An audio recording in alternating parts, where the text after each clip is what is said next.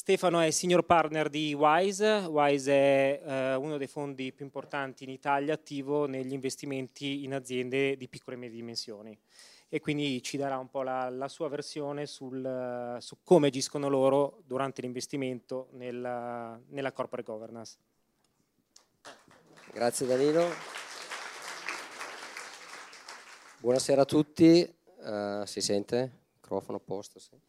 Ma allora il mio intervento sarà un intervento molto, come dire, pratico, tipico di chi fa diciamo, investimenti, quindi cercherò un po' di um, raccontarvi come noi mettiamo a terra i concetti che sono stati brillantemente esposti dal professore. Prima vi racconto un attimo chi siamo e cosa facciamo.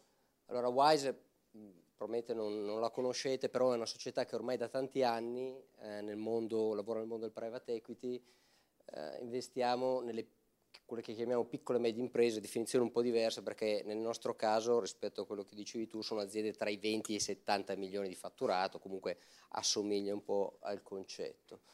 Anzi ai 100, abbiamo fatto anche qualcosa di più grande, però mediamente sono 40-50 milioni di euro di fatturato.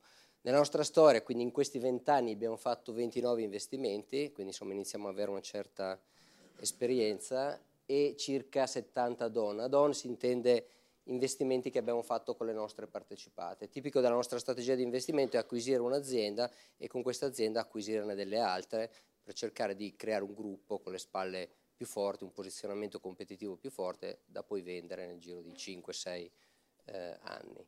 Sono investimenti prevalentemente in maggioranza e questo è importante perché stiamo parlando di governance, quindi è evidente che entrando in aziende, e vado al punto successivo, che sono in un periodo di passaggio generazionale, il, il, fatto che noi acquistiamo la maggioranza implica che dal punto di vista della governance ci sono dei, degli importanti cambiamenti, direi eh, quasi delle discontinuità. Sono investimenti sempre supportati da progetti industriali, non investiamo eh, in aziende nelle quali non vediamo un percorso industriale di crescita. Uh, Prima di andare avanti direi farei una riflessione, quindi tornerei un attimo indietro, che mi è venuta eh, diciamo, sentendo l'intervento del professore e che secondo me fa un po', come dire, un po' il centro del nostro mestiere. Com'è che creiamo valore nel, nei, negli investimenti che facciamo? E insomma in qualche modo l'abbiamo creato, nel senso che siamo al nostro quarto fondo, sapete che il private equity eh, ogni cinque anni si va a raccogliere, se gli investimenti sono andati male l'esperienza è finita.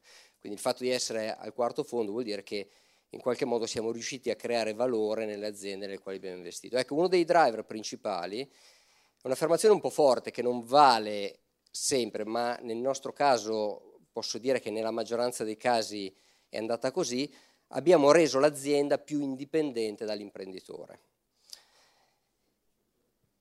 Perché questo crea valore? No? Sembra quasi un paradosso, perché l'imprenditore è tipicamente una persona, e ce ne sono diversi in sala immagino, una persona eh, geniale che crea dal nulla qualcosa no? che, che, che, dà lavoro alle persone, eh, che, genera, che genera ricchezza, però arriva un punto in cui l'imprenditore diventa un po' il freno dell'azienda. Perché diventa il freno? Ripeto, non è il 100% dei casi, ma succede molto spesso.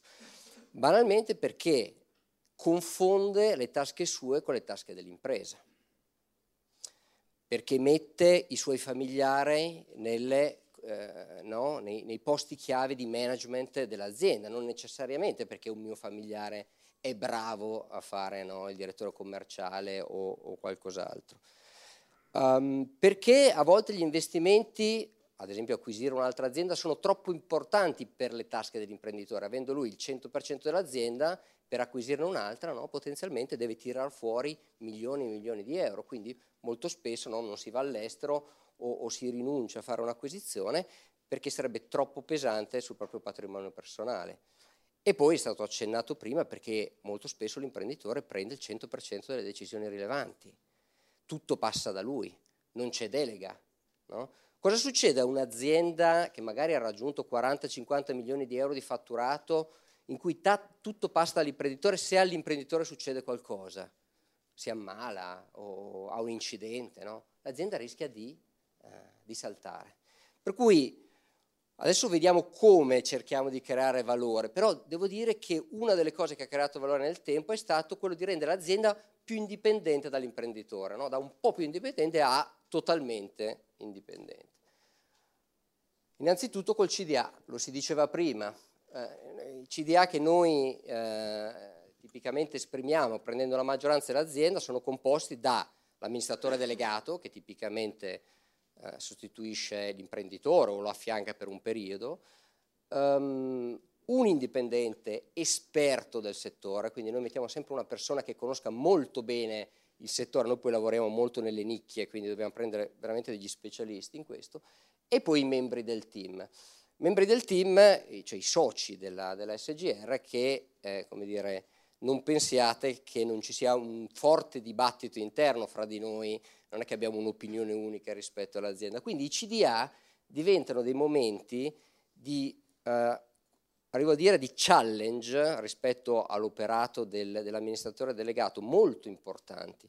Sono dei momenti nei quali eh, no, ben lungi dal fatto che il CDA sia un momento in cui si ratificano decisioni prese altre, da altre parti, che succede tipicamente nelle aziende imprenditoriali, si fa il CDA perché bisogna farlo, no? ma non è un momento di discussione, di riflessione e di challenge. invece noi cerchiamo di fare diventare i CDA un po' il momento in cui eh, diciamo, le intelligenze si mettono a confronto e si cerca di tirare fuori la soluzione migliore possibile. Per farlo è necessario che ci siano delle modalità di lavoro strutturate, quindi banalmente il materiale bisogna mandarlo qualche giorno prima.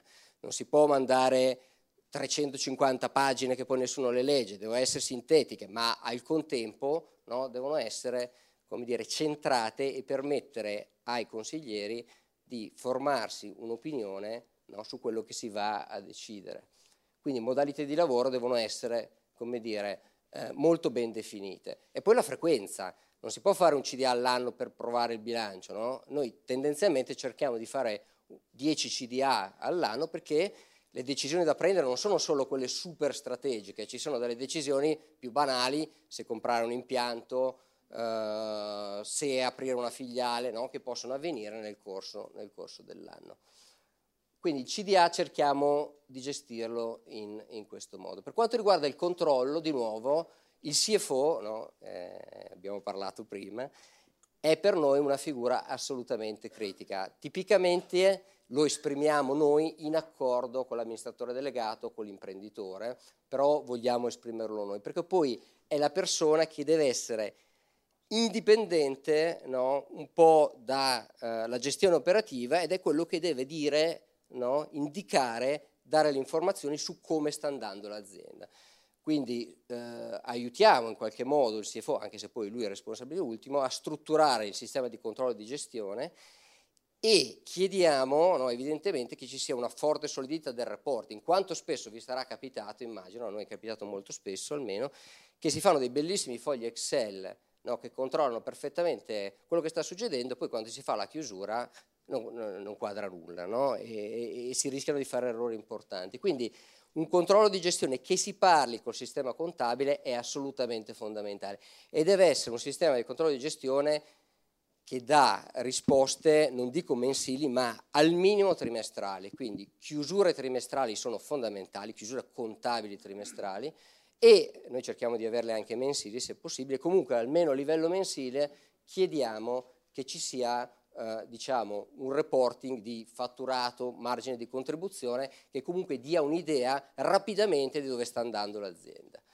Certificazione del bilancio è un altro elemento importante, noi lo facciamo tipicamente anche semestrale qui non ne abbiamo parlato, ma anche la qualità del collegio sindacale è estremamente importante, no? perché avere un, un, collegio sindacale di qualità eh, da un lato come dire, tranquillizza tutti che le cose vengono fatte eh, in un certo modo. E dall'altro lato, prima si diceva dell'amministratore che fa consulenza gratis, anche qua e no, in qualche modo si ha una forma di eh, consulenza. Quindi, prime due cose che tocchiamo sono il CDA, CFO e collegio sindacale, prime tre cose, scusate.